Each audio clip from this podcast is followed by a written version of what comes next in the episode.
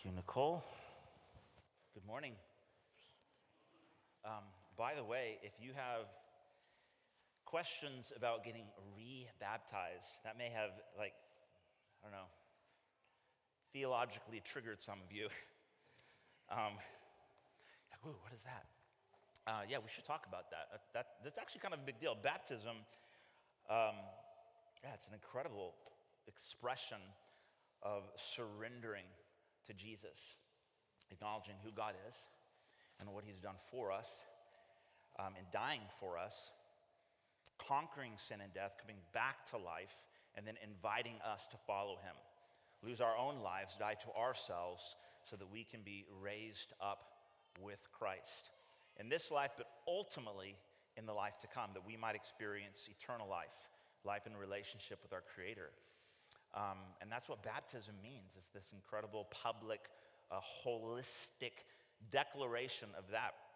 And as Nicole said, um, for some of you, you might be like, well, I did that when I was an infant, or like way, way back in the day, but what might it mean for me as an adult? And what are the theological implications of that? What, what does the Bible actually say about baptism? Um, whatever you want to do, um, if you feel like, oh, I need to get baptized, or, or maybe that whole like being baptized as a believing adult thing, I think it might apply to me. No one's going to pressure anyone into doing anything, but it could be a great opportunity just for a conversation, actually delve into the scriptures and like look at it.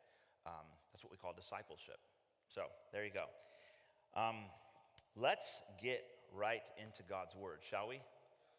Okay, I want to read something to you um, in way of introduction because we've been working our way through a, a series of teachings that we've entitled Life in the Spirit. This is what Jesus says in the book of John, chapter 7, verse 37. On the last day of the feast, the great day, talking about the Feast of Booths, Jesus stood up and cried out, If anyone thirsts, let him come to me and drink.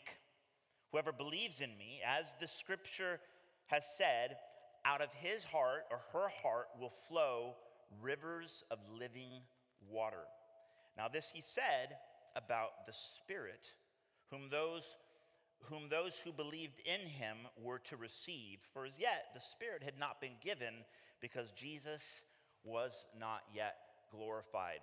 So, all the way back in John chapter 7, Jesus began to talk about this life that those who believed in him were to receive as like living water being poured into our hearts. It was a metaphor that Jesus used a lot to talk about the Holy Spirit who would be poured out that we might experience relationship with him, just like his disciples, in a way, just like his disciples experienced relationship with him as they walked with him and spent time with them as they ab- abided, abode, abided with him.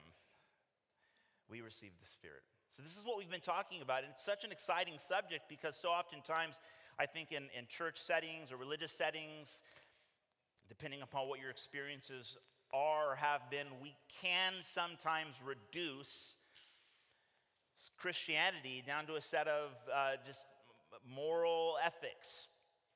And whereas morality is actually a big part of following Jesus, he has some very definite and sometimes extreme things to say about how we're living our lives, what we're doing with our time, money, bodies, etc.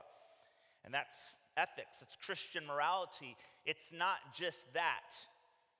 Jesus invites us into this life this journey, this adventure of daily getting up, losing our life, and experiencing more of His life in all sorts of practical ways.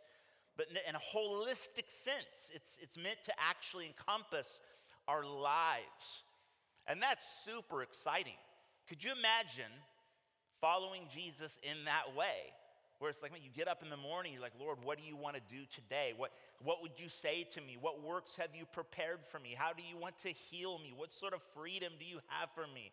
And who do you want to, to, to, to work on today? How do you want to involve me in the work that you're doing in the world around me? And all of these things, this is life in the Spirit. This is what we're invited to. So there's the introduction. This is what we've been talking about. Now, today specifically, we're going to talk about gifts of the Spirit. So turn with me, if you will. Mm. 1 Corinthians chapter 12. And the text will be on the screen. Um, of course, you are more than welcome to open your Bible or turn it on and follow with me. Let me pray for us. Lord, help us. Holy Spirit, you are a teacher. You're the one who uh, reveals truth to us as we look uh, to the very words that you yourself authored as you used human vessels. Lord, I pray that this morning, as we, we look at what is sometimes considered to be a controversial subject within the church, Lord, that you would help us. This would not just be an exercise in controversy, but that we would experience uh, more of your life. In Jesus' name, amen. 1 Corinthians chapter 12, starting in verse 1. Now, concerning spiritual gifts, brothers and sisters, I do not want you to be uninformed. You know that when you were pagans, it's an old word for you. You know that when you were pagans, you were led astray to mute idols, however, you were led. Therefore, I want you to understand that no one speaking in the Spirit of God ever says Jesus is accursed, and no one can say Jesus is Lord except in the Holy Spirit. Now, there are varieties of gifts, but the same Spirit. And there are varieties of service, but the same Lord. And there are varieties of activities, but it is the same God who empowers them all and everyone. To each is given the manifestation of the Spirit for the common good. For to one is given through the Spirit, that is the Holy Spirit, the utterance of wisdom, and to another, the utterance of knowledge according to the same Spirit. To another, faith by the same Spirit. To another, gifts of healing by the one Spirit. To another, the working of miracles. To another, prophecy. To another, the ability to distinguish between spirits. To another, various kinds of tongues. To another, the interpretation of tongues. All these are empowered by one and the same Spirit, who apportions to each one individually as he wills. For just as the body is one and has many members, and all the members of the body, though many, are one body, so it is with Christ, the many and the one. Let's stop there. Question What's the best gift you've ever received? What's the worst gift you've ever received?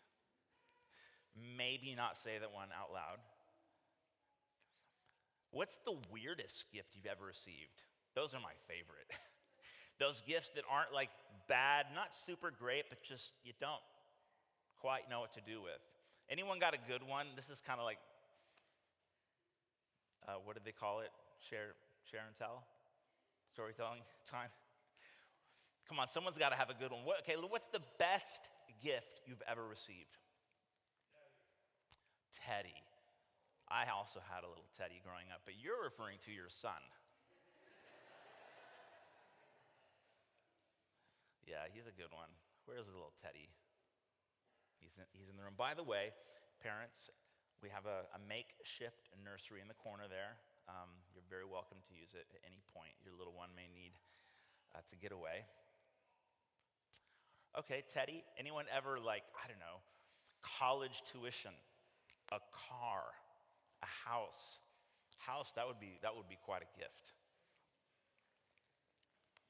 Anyone? Come on. The best or weirdest? The best. Okay, sorry. that, that's a great gift. That's a great gift. And good to know, good to know. We need to bust out the karaoke one of these days we should be good at it. You know, Christians, we kind of practice like a sort of spiritual karaoke every week. I'm sorry, totally inappropriate. Okay. Um, my parents are here this morning, um, which is very special. They're visiting from out of town.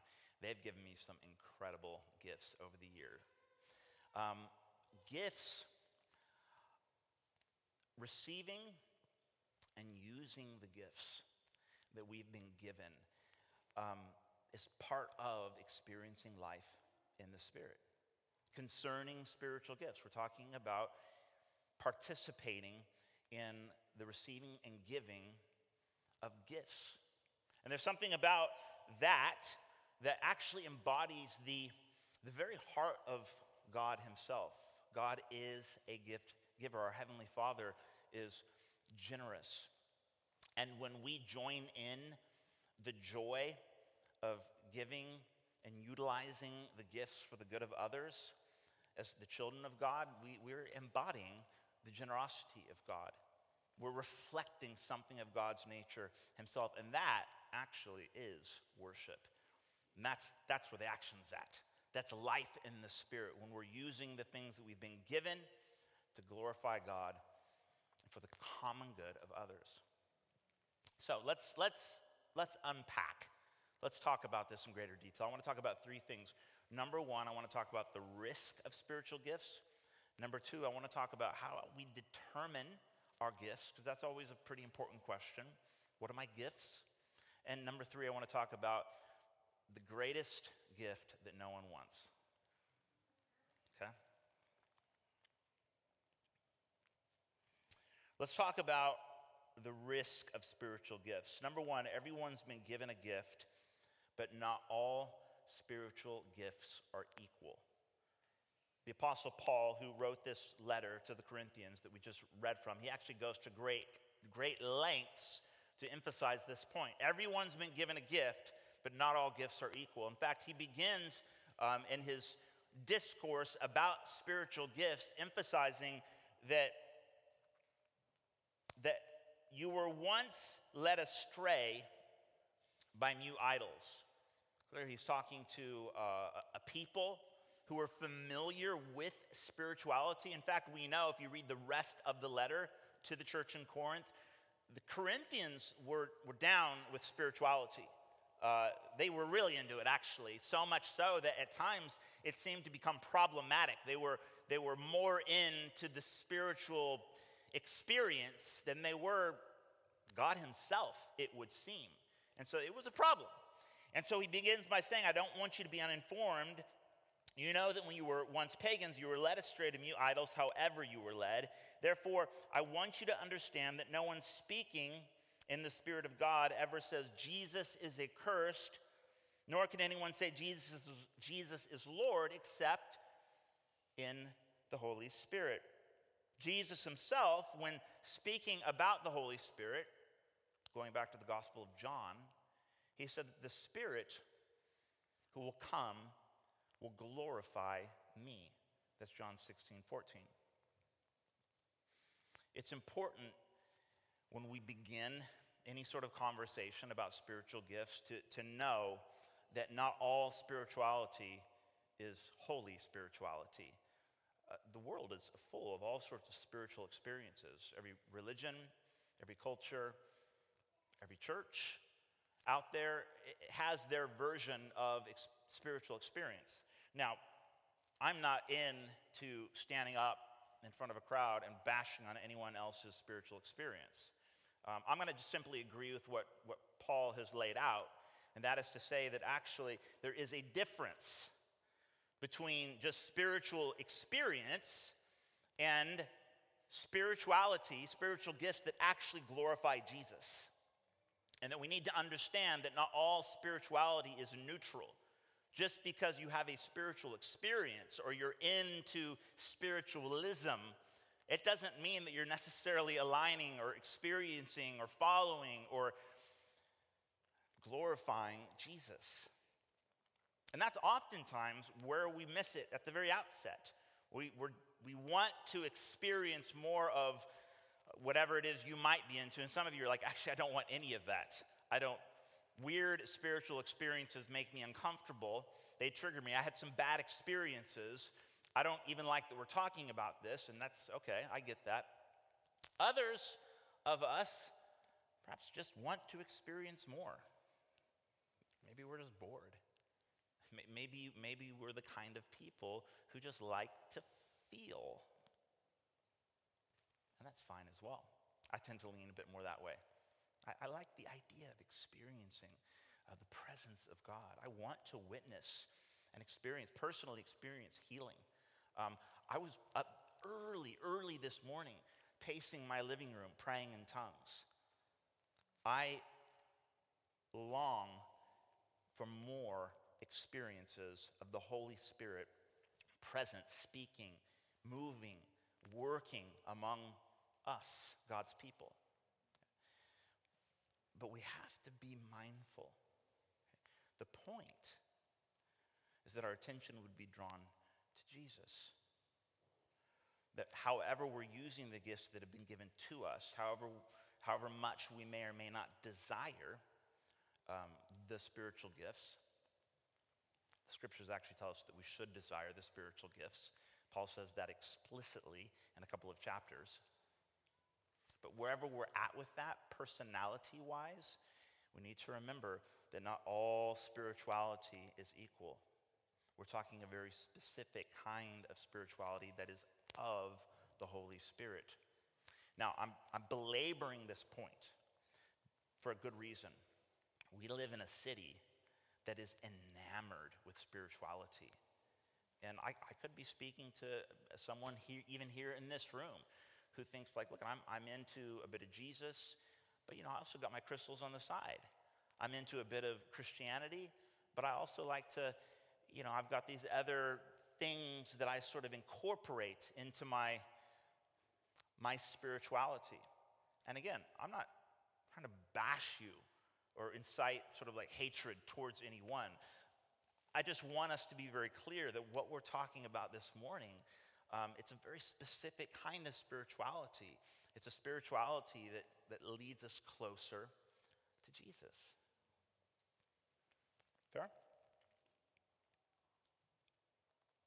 So, our, remote, our emotional response to that and I said, You might desire the gifts, or perhaps you might feel very nervous about what do you mean you, you prayed in tongues this morning? what was that all about? And it makes you a little nervous. Now, here's how we might respond emotionally we could try to quarantine the spirit. Pretty good at that these days. We could try to quarantine the spirit, or we can earnestly desire the spiritual gifts. That's 1 Corinthians chapter 14 verse 1 earnestly desire the spiritual gifts and ask the Holy Spirit to teach us how to use them in a way that actually blesses other. That's the trick. How do we use the spiritual gifts that we're commanded to so earnestly desire? That's, that's the key. Um, it's actually what Paul goes on to describe as the more excellent way. He talks about all these different spiritual gifts. We just read through the list. And he's addressing some of the abuses in this particular church because the Corinthians like to get weird with their spirituality and they weren't super loving about it. So Paul says there is a more excellent way, and that is the way of love. So desire the gifts, but learn to use them in love. Another point on the risk of spiritual gifts everyone's been given a gift. Okay, we read that. To each one, you're given a gift. Each one, a manifestation of the Spirit has been given. Awesome. That's good news. Hannah was kind of alluding to that this morning. However, you came in, however dejected you might feel or worthless you might see yourself as, God wants you to know this morning that you are gifted. You're gifted. You have something of value to share with the world. No matter who has lied to you, no matter how many times you have been told you're worthless, ugly, stupid, unwanted, you don't belong, God will argue with you and insist that you are valuable. You're gifted. You have a gift. You have a reason to get out of bed in the morning. You are valuable in God's eyes, and you're here for a reason to bless the world you have a gift, and that means you are responsible. This, oh, this is controversial. You are gifted, which means you're responsible. Oh no. You're responsible. You will be held accountable. Let me just say this real quick. Um, someday, whether you die young or old, or Jesus comes back, we're all going to stand before the judgment seat of God. And we'll have to give an account for what we did with the life, which is a gift in, and of itself, and all the gifts that we've been given with this life we've had. We will be judged according to what we've done with the gifts that we've been given. We are more responsible than I think we would like to ever imagine. We will be held accountable. So that's incredibly empowering um, and also a terrifying thought. When the Bible talks about the fear of the Lord, this, at least in part, is what the Bible's talking about. Our God is a judge, and we will have to give an account for everything we have been given in this life. That is a terrifying thought. And it's supposed to be. It's supposed to be. It's supposed to stir us up, to awaken us, to perhaps even motivate us to discover well, what are my gifts then? Because I, I, I want to stand before my Heavenly Father someday and hear those words Well done, good and faithful servant. I entrusted you, you with much, and you, you used them. You used the gifts that I've given you. Well done. Now, now get in here. Let's have a party. That's that Jesus told a, a parable exactly along those lines. The parable of the talents. That we would all we would be entrusted with talents.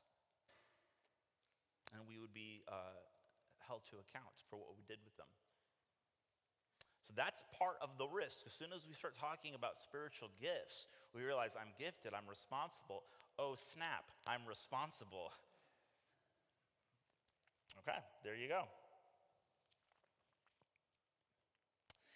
The last thing I want to say about the risk of spiritual gifts gifts can be used to build up, or they can be used to tear down. You guys remember this past summer? You remember that? this past summer? You all blocked it out, trying not to remember this past summer. Um, it, was, it was a doozy of a summer. One of the things that I loved about this summer is that because there was so much, um, it was hard. It was really, really hard. Um, there was a lot of pressure, a lot of anxiety built up. And you saw a lot of passion come out. It was incredible. Um, I love passion. I, don't like it when it's so much like directed at me in a hostile way. But just passion is, is a, I love passion because I often think, man, we just need to wake up. I need to wake up. If only I could just awaken my soul and, and, and feel what God feels and, and love the way God loves and, and, and, and feel compassion and, and even anger. You know, I think there's certain things in this world that we should feel angry about because that's a characteristic of God. He gets angry when he sees uh, his kids killing each other or, or, or doing sin against each other. And so when, when our passions come alive, we often see our gifts come to the fore. When people begin to get stirred up, um, you begin to see people maximize the particular way that they have been wired. Some of us in here, I love, I'll, I'll brag on my wife. This is one of her gifts. She has a very, very strong sense of justice. Um, and at times, I just stand in awe. I'm like, wow, like, get out of her way. Like, don't mess with her kids slash my kids. and it's, it's amazing. I, I see it as a gift from God, it's, it's a part of God in her. Now, at times, when I'm disciplining the kids and she doesn't quite agree with the way I'm disciplining her, all of a sudden that gift can be redirected directly at me. And I'm like, well, hang on a second. Like, I'm on your side. And it's that way with our gifts. Sometimes when we begin to get stirred up and our gifts come to the surface. And we begin to, to, to act upon particular uh, gifts or even just personality traits, unique aspects of our being that are from God. It can get intense. And sometimes we can begin to use those gifts against each other.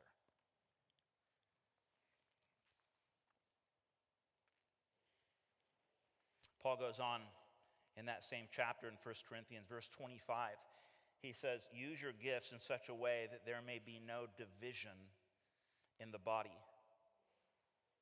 the church, but that the members may have the same care for one another. This is the risk when we start talking about our spiritual gifts.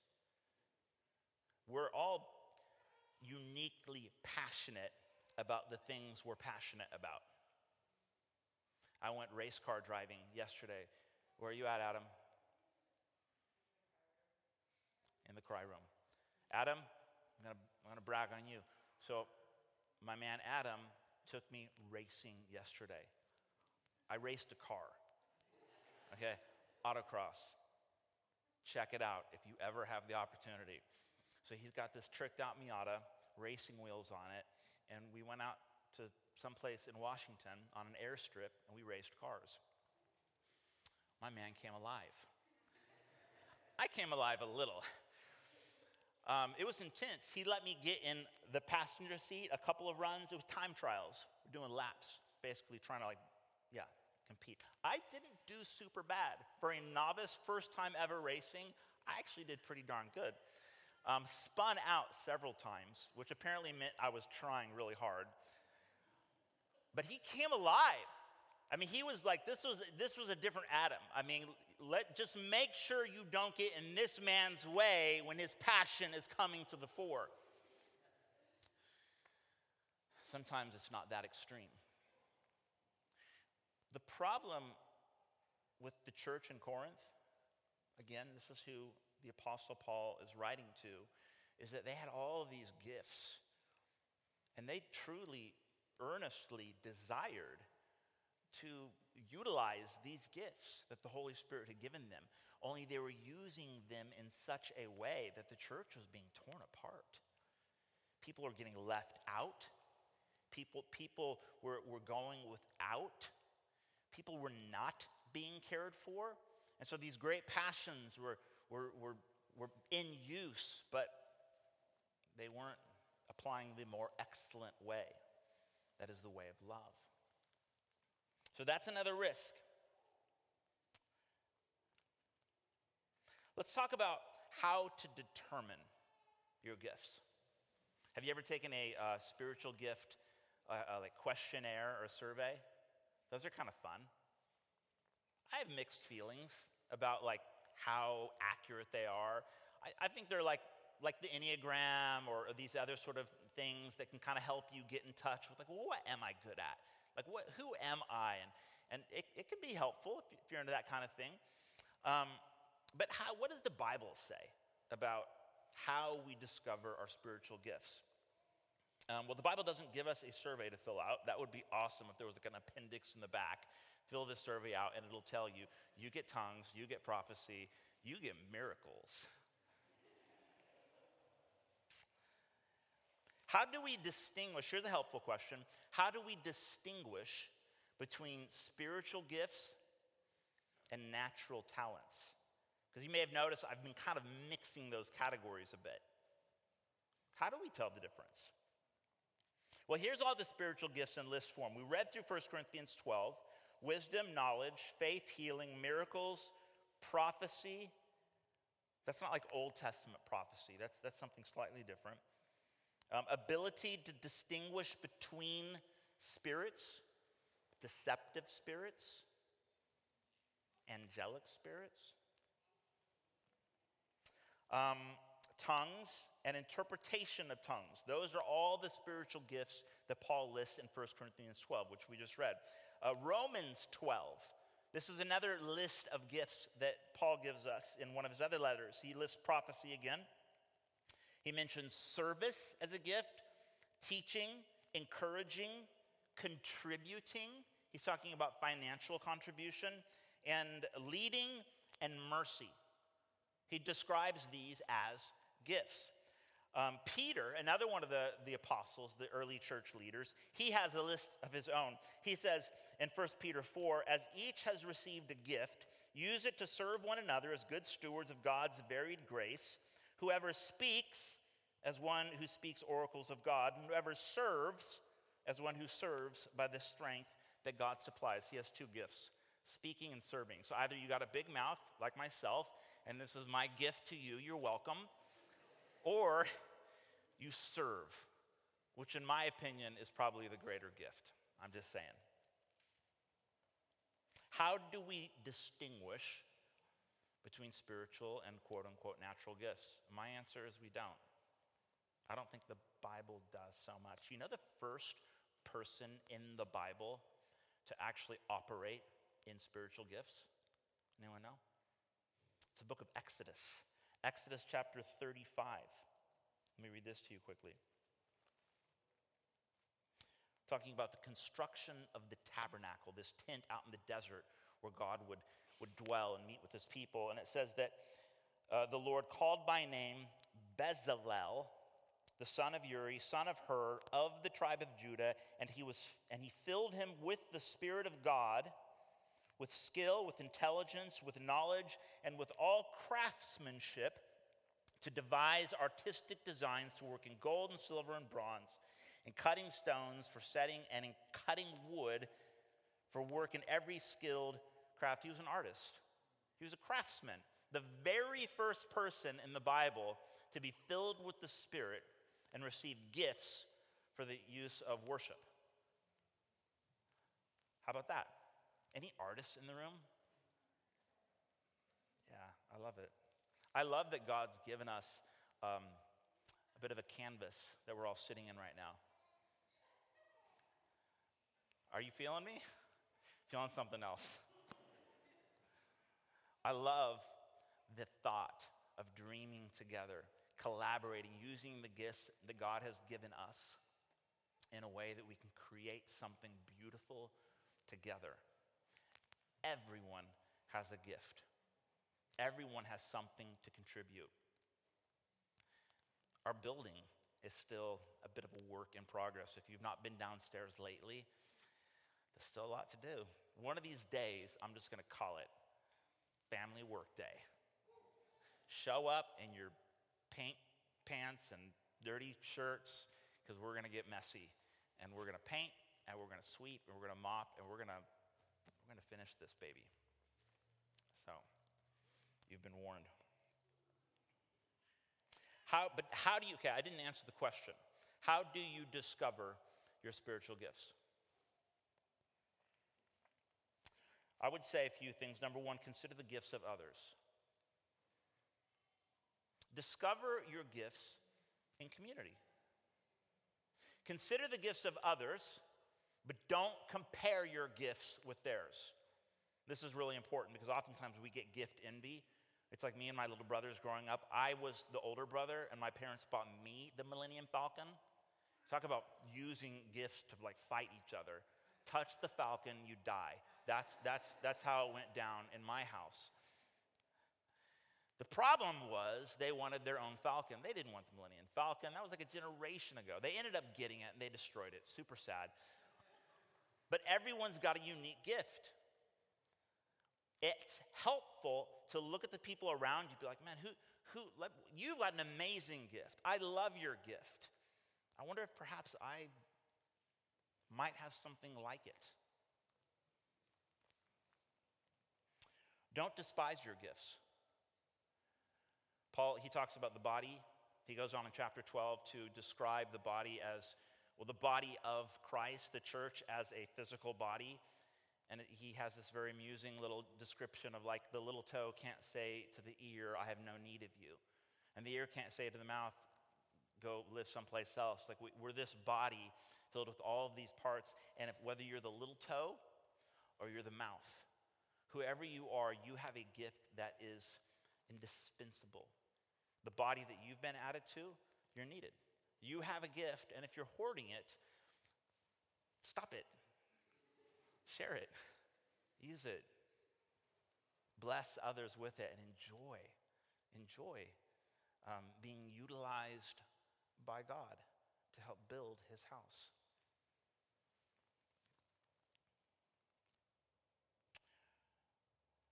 So don't compare, don't despise, do be compelled by compassion. A few minutes ago, I talked about how, um, how this summer we saw like a lot of passion come to the fore. It was a beautiful thing, but it got a little messy at times because sometimes we began to, to misdirect our passion against one another. That's called division. It's, it's painful. People get hurt. Um, but oftentimes our gifts come to the fore because of some irritation. Actually, it's, I discovered my wife's beautiful gift for justice, and she would get angry. And I'm like, wow, like you you really feel strongly about this. My, you know what one of my gifts are? I have an extreme eye for detail. I can walk into a room and like I, it's like it's I don't know what you call it, but almost in an instant I can just see everything in the room. And if anything's moved, I'll notice it immediately.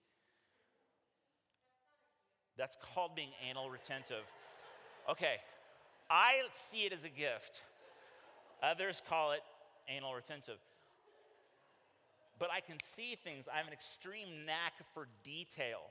Now, if I'm not careful, I, I can use that gift against the people I love, I and my wife and kids. But I can get really irritated. See, here's the thing you can discover your gifts oftentimes when something makes you really angry, or makes you really sad, or makes you really excited. When you get emotional about something, that, that can be an indication that's a gift. Don't just stop getting mad. Ask yourself, what is it about this situation that taps in to a deep emotion? Don't suppress it. Don't just call it a problem. It could be like an indicator, like something on your dashboards lighting up to say, there's something here, there's something unique, something that's actually from the heart of God in you that's coming alive. What is it? What is it about this situation? Some of you, you, you look around and you, you see the world a particular way and you notice certain things and it makes you so angry. I love, we had our ladies' uh, day yesterday. I've heard it was great. I've just gotten a little bit of feedback. I love the way Casey Crane gets so passionate when it comes to women's uh, empowerment, women's rights, just women in general, the idea that, that women are a blessing. And historically, yes, like we, we live in a country and a world where women have been denied the right to vote, have been denied the right to express themselves as human beings. And that's not right. And I love it when a sister gets angry about that. And not to where, okay, now let's attack all of the men and start like a gender war. That's not helpful, that's division. But there's a passion there, there's an anger that begins to well up, and that's a pointer. There's a gift there, there's a passion, there's something that God wants to do through that emotion through that passion that comes to the fore when you see injustice in a particular way, that could be an indicator that a gift is, is, is lying dormant. Let's explore it. Let's make sure it gets utilized and channeled in the right direction so that the body is built up. That's probably, I would argue, one of the greatest ways to determine what's, what's my gifting. I would just say, what are you passionate about? Now, if you happen to be passionate about something you're really, really bad at, let's talk. let's talk. Let's figure it out. All right. Can I invite the worship team to join me up front, please? I told you I was going to tell you what the best, the best gift that nobody really wants. You want to know what it is? This is the best gift ever, and no one wants it. God's greatest gift was giving his son to suffer and die for us. That's the story of human brokenness and God's grace. It's the true story of hope for the sinner and justice for the suffering. And when we share our pain, with another, when we allow our vulnerability to be seen, when we confess our sins to one another, when we sit in our suffering, invite others in, and stand in hope together, that is quite possibly the greatest gift you can share with another. Your pain. God loved the world so much came down. He sent his son to die for us, to suffer, and to die in my place and in yours so that we can be forgiven. So that we can know we are loved and that we are accepted. And I don't have to be afraid of being rejected by my Father. Nothing can separate me from the love of God in Christ because of who He is and what He's done for me.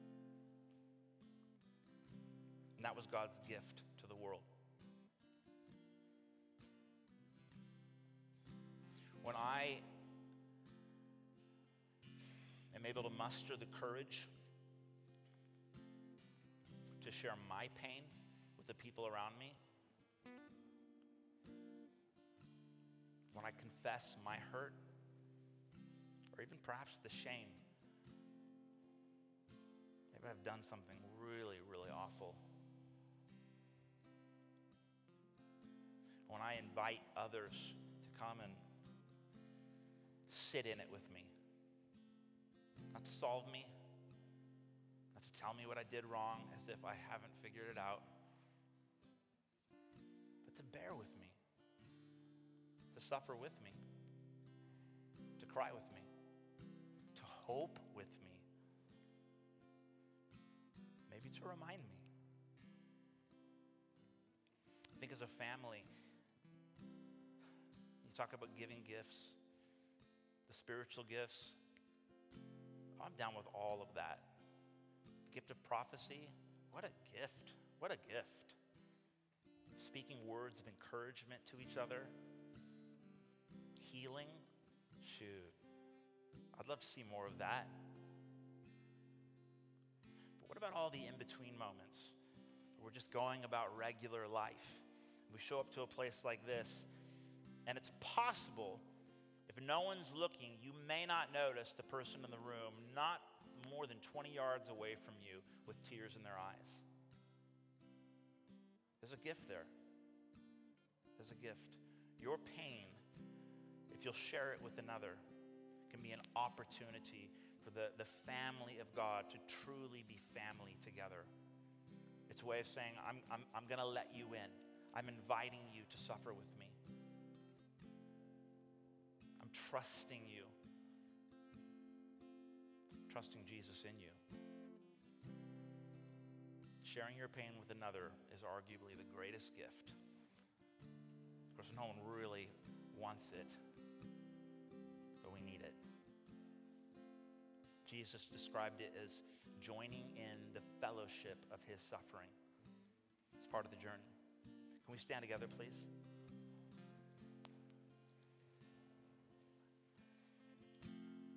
Our worship team is going to lead us in a song of worship. And